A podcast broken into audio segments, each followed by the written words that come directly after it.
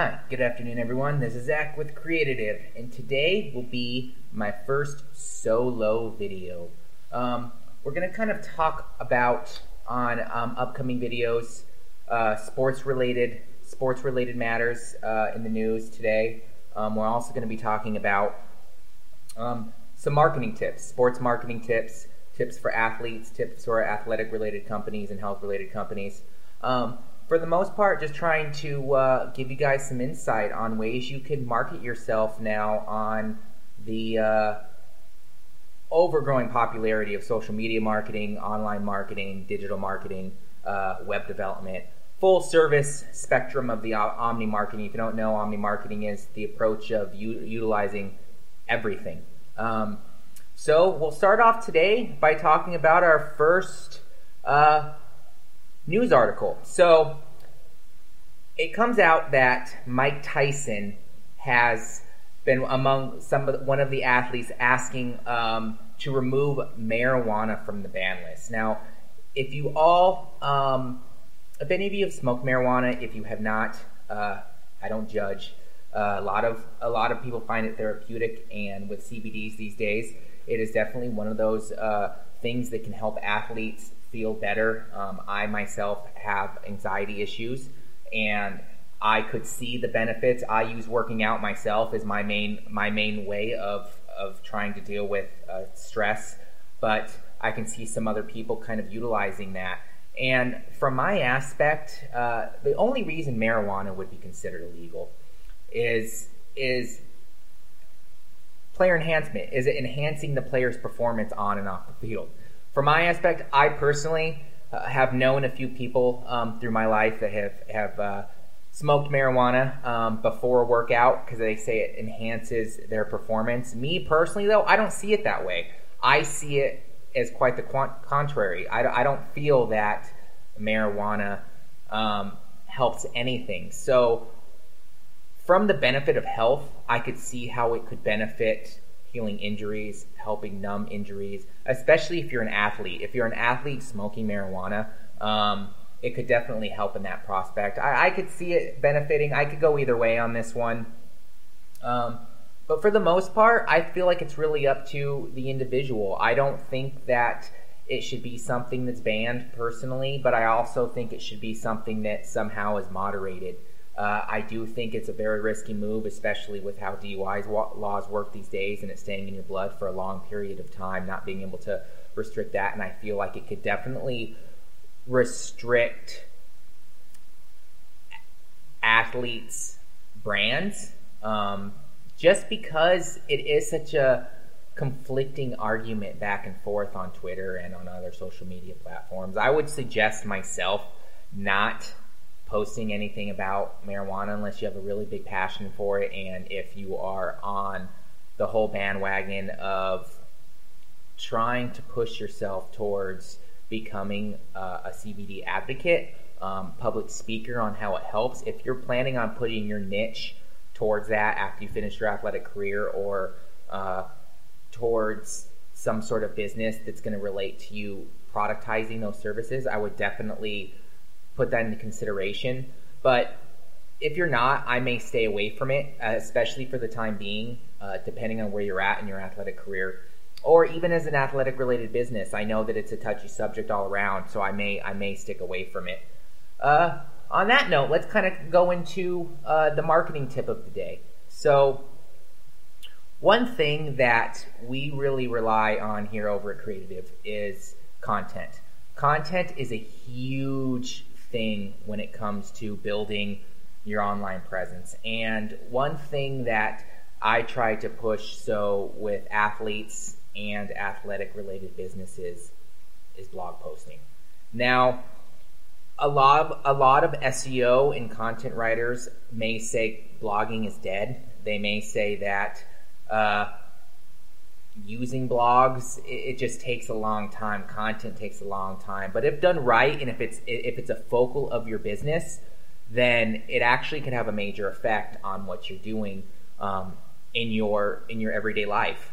Uh, it's very underutilized when it comes to the athlete market. Now, when it comes to the sports market, blogging is one of their major things. Uh, they blog all the time when you go to ESPN.com, if you go to CBSSports.com. Blogging is a major way to kind of push up their authority on Google and on other websites.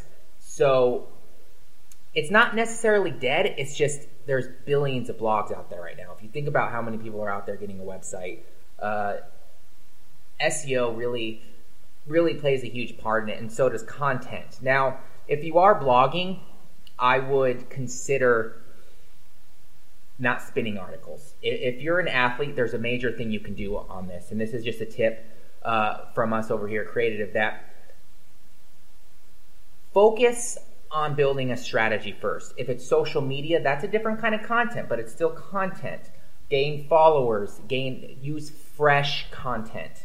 Now, by that I mean you should have content writers or if you are a writer yourself, write your blog post yourself, but you need to do tons of articles. I would say at least 4 to 8 a week would definitely help get you to a point. And always do keyword research. Uh, there's keyword research that you can um, utilize out there. Uh, I would consult an SEO expert on the best way to utilize those keywords. But as an athlete, if you are trying to get your brand out there, blogging is definitely something that's very underutilized. You could easily write, create a blog about you and your life, especially if you're still out in the in the game and you're playing in the game, because what it does is it brings your fans in. It, it, it lets them learn more about you from a more personal level, uh, getting to getting to know you better. And if you have treat your athletic career as a business, what I tell every athlete is treat your athletic career as a business. Um, or if you're an athletic related company, you're already treating it as a business, but utilize the blogs in a way that go towards your demographic, but also are things that they relate to, their pain points. So for an athlete, for instance, you may talk about your everyday life and your struggles. Um, that's that's unique content. Um, a lot of fans would like to know about the player, and those are the kind of things that will surpass you from ESPN and Google and things of that nature. Now, having just fresh content is is one thing, and that's probably that's probably the biggest attribute that you should be worrying about. But link building is also something that you can also kind of focus on.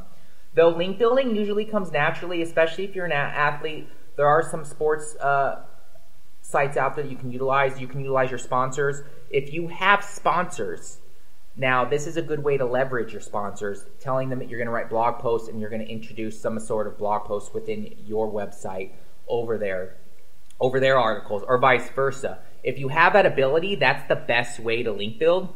Um, and last is, is keyword density. Uh, keywords are a major part in in your Google ranking. Unfortunately, they are. And consulting an SEO expert and having an SEO expert that works very well with a content writer that understands SEO is always the way to go. So my my word of advice is to definitely don't keyword spam, which keyword spamming is is what you do when you basically go out there and you you take a keyword for instance, let's just say um, uh, I'm trying to think of something off the top of my head here. Let's just say uh, protein powder, for instance. That one's going to have really, really, really high competition. There's a lot of companies out there that use protein powder. But if your name and you're already leveraging your marketing um, and what you're doing with your business, your athlete business or your athletic business, and you're trying to grow in, in that realm, um, utilize your social media, utilize uh, find keywords specific to what people are searching for that might not have as much volume and less competition.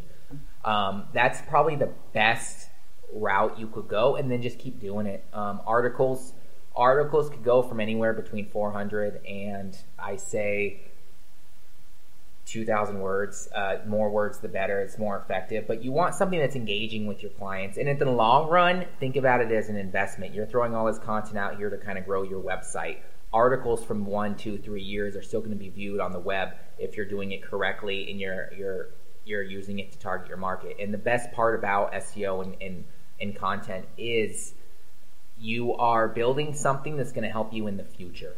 So if you're riding while you're still on, in the game or you're you're kind of trying to build your brand that way, a couple years down the road when you're ready to say, "Hey, I'm going to take that leap and I want to open an athlete business," then I would say use that brand power, man. Use, use it to your advantage when you're out there on the field. Uh, that's free marketing for you. So, uh, tip of the day: uh, content is king. So I'm not going to say everyone in the comments uh, may say otherwise, but it is definitely one of the major parts that I'd really focus on when you're creating a website.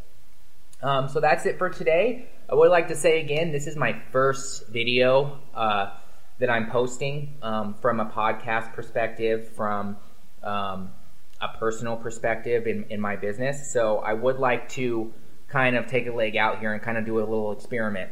So what I'm going to do here is right now, the way YouTube and the way every, we'll say, business works that tries to push themselves digitally is it takes time. It takes a lot of time. So I'm very curious. I want to see where I am a year from now. So I'm going to put it in my calendar for May 24th, 2020. If someone comes back to me, and I'm pretty sure, damn this, no one will come back to me um, and, and say anything on this, and they say, hey, I watched your first video and I remember you saying this on, uh, I remember you saying this a year ago from now. I will, I will give you some sort of gift. I'm not, I'm not sure what it is yet. I'm not sure if it will be a jersey. I'm not sure if it will be um, some sort of sports memorabilia. I'm not sure if it will be uh, from a, an athlete perspective a free consultation. We can give you a free consultation as well. Uh, if that's anything like that is the case, then just come back to me and say something to me. I'm very curious to see if anything will say anything. But this is the first one, and I'm excited to have you guys all on board, and I'm excited to see where this goes over the next couple of years, few years. So, uh, again, thank you for your time.